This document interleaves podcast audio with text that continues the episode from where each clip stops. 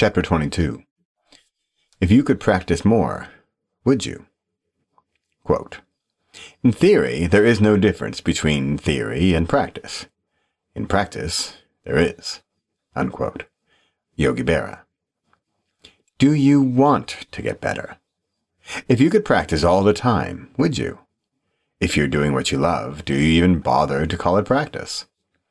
Do you want to get better than the next guy, or do you want to get better? Both? What's the joke about how fast do you need to go to outrun a bear?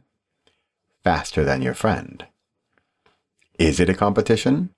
I don't know. Is it? Is it for you?